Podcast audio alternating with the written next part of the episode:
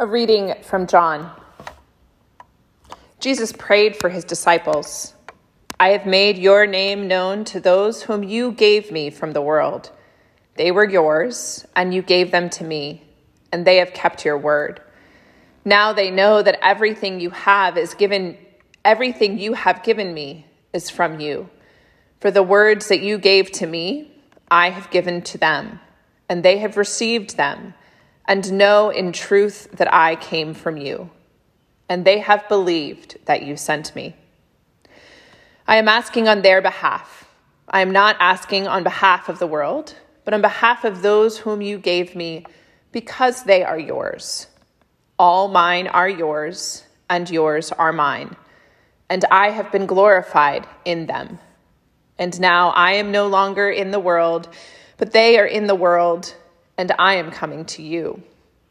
Holy Father, protect them in your name that you have given me, so that they may be one as we are one. While I was with them, I protected them in your name that you have given me. I guarded them, and not one of them was lost, except the one destined to be lost, so that the scripture might be fulfilled. But now I am coming to you, and I speak these things in the world so that they may have my joy made complete in themselves. I have given them your word, and the world has hated them because they do not belong to the world, just as I do not belong to the world. I am not asking you to take them out of the world, but I ask you to protect them from the evil one. They do not belong to the world, just as I do not belong to the world. Sanctify them in the truth. Your word is truth. As you have sent me into the world, so I have sent them into the world. And for their sakes, I sanctify myself, so that they also may be sanctified in truth. Let us pray. May the words of my mouth and the meditations of all our hearts be always acceptable in your sight, O God, our strength and our Redeemer. Amen.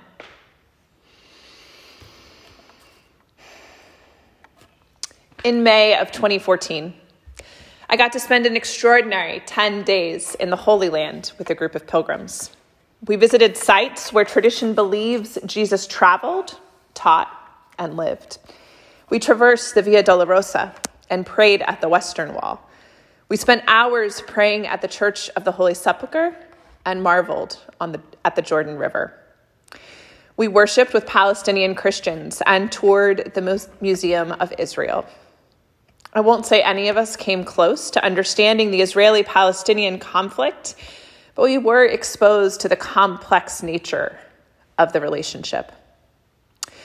As our trip ended and we prepared to fly from Tel Aviv to London, I had an experience that further complicated my impression of the region. As our group approached the front of the security line, I was pulled away and sequestered into a stall with a security guard. He closely examined my documents while balancing an assault rifle on his back and asked questions that I struggled to understand. His tone became louder, and he was clearly growing frustrated with me.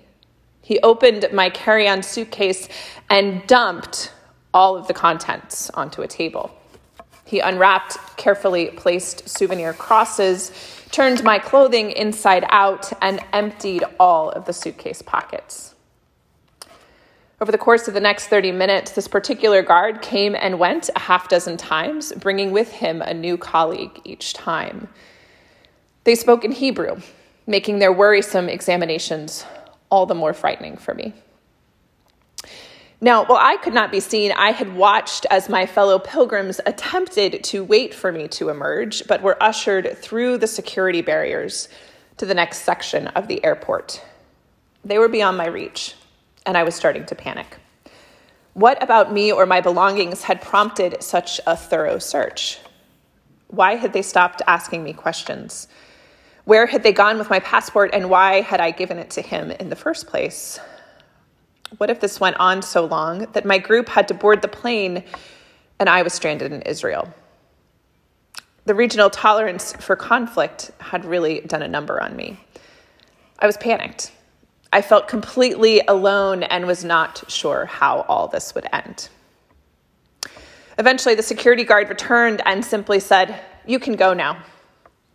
By this point, I was not just scared, but angry. I pointed to my suitcase and said, Please put everything back where you found it. He didn't say another word, turned, and walked out of the stall. Tears began to flow in some combination of relief, anger, and helplessness. When I got to the other side of the security, my group was just beyond the barrier, waiting anxiously for me. I shouldn't have doubted that they would be there, but I was so alone and I was so afraid. This fearful interrogation at the airport, though seemingly silly to recount as a memorable event, is always one of the first things that comes to mind when I think about how it feels to be alone. Culturally, I was in foreign territory. Linguistically, I was cut off. And physically, I was separated from the only people who I thought might notice if things had gone really wrong. The metaphor of being stranded in a stall on the wrong side of security perhaps captures what it can feel like when we are separated from people, from places, or a connection to ourselves, which would otherwise help to ground us. Think for a moment about a time when you had this feeling of utter loneliness. What brought you to that point?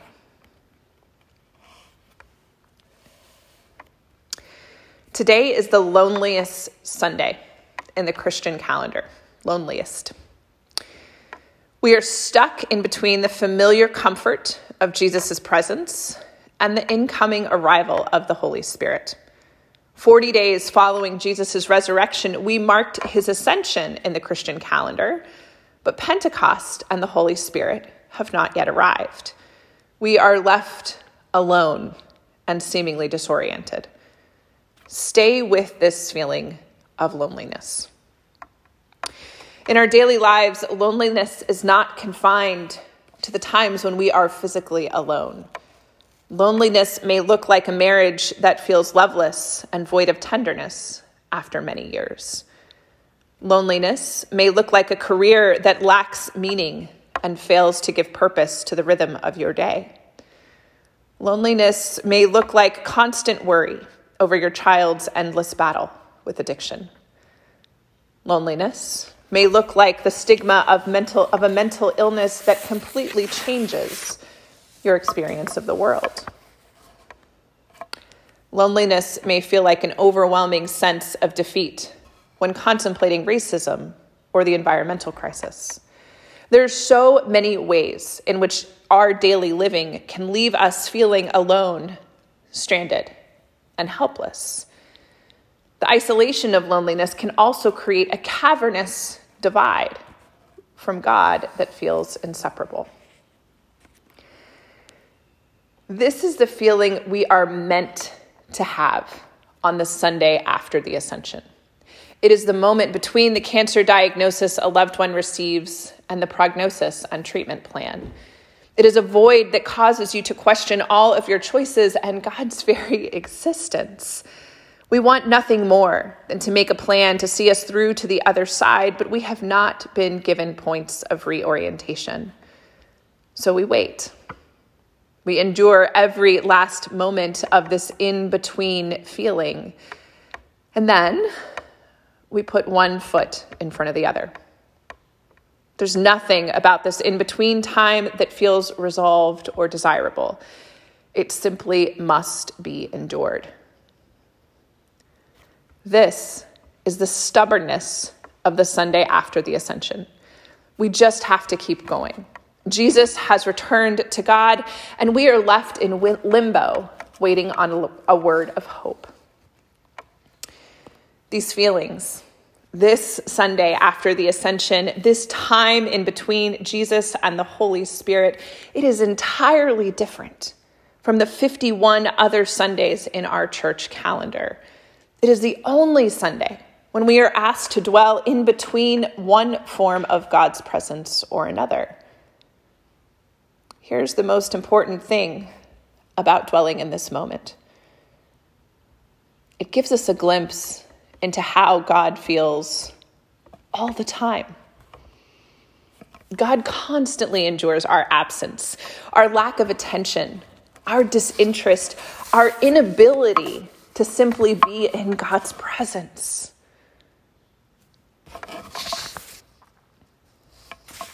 Yet, I wonder how often do we stop to wonder about how God experiences us?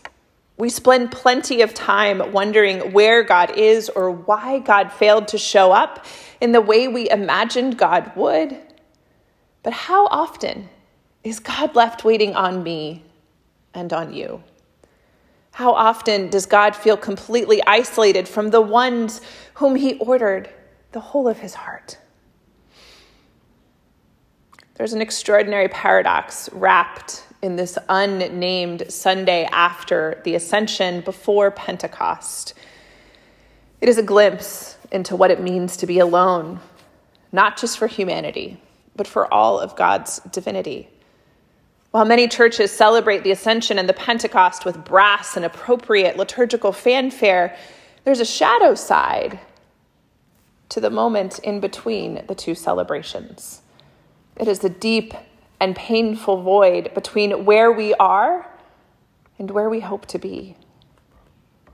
Today, we catch an empathic glimpse of how God experiences our absence. And so, just for today, I invite you to dwell in this absence. Explore the depths of your loneliest moments and know that God's heart has also endured this same cavernous divide. Amen.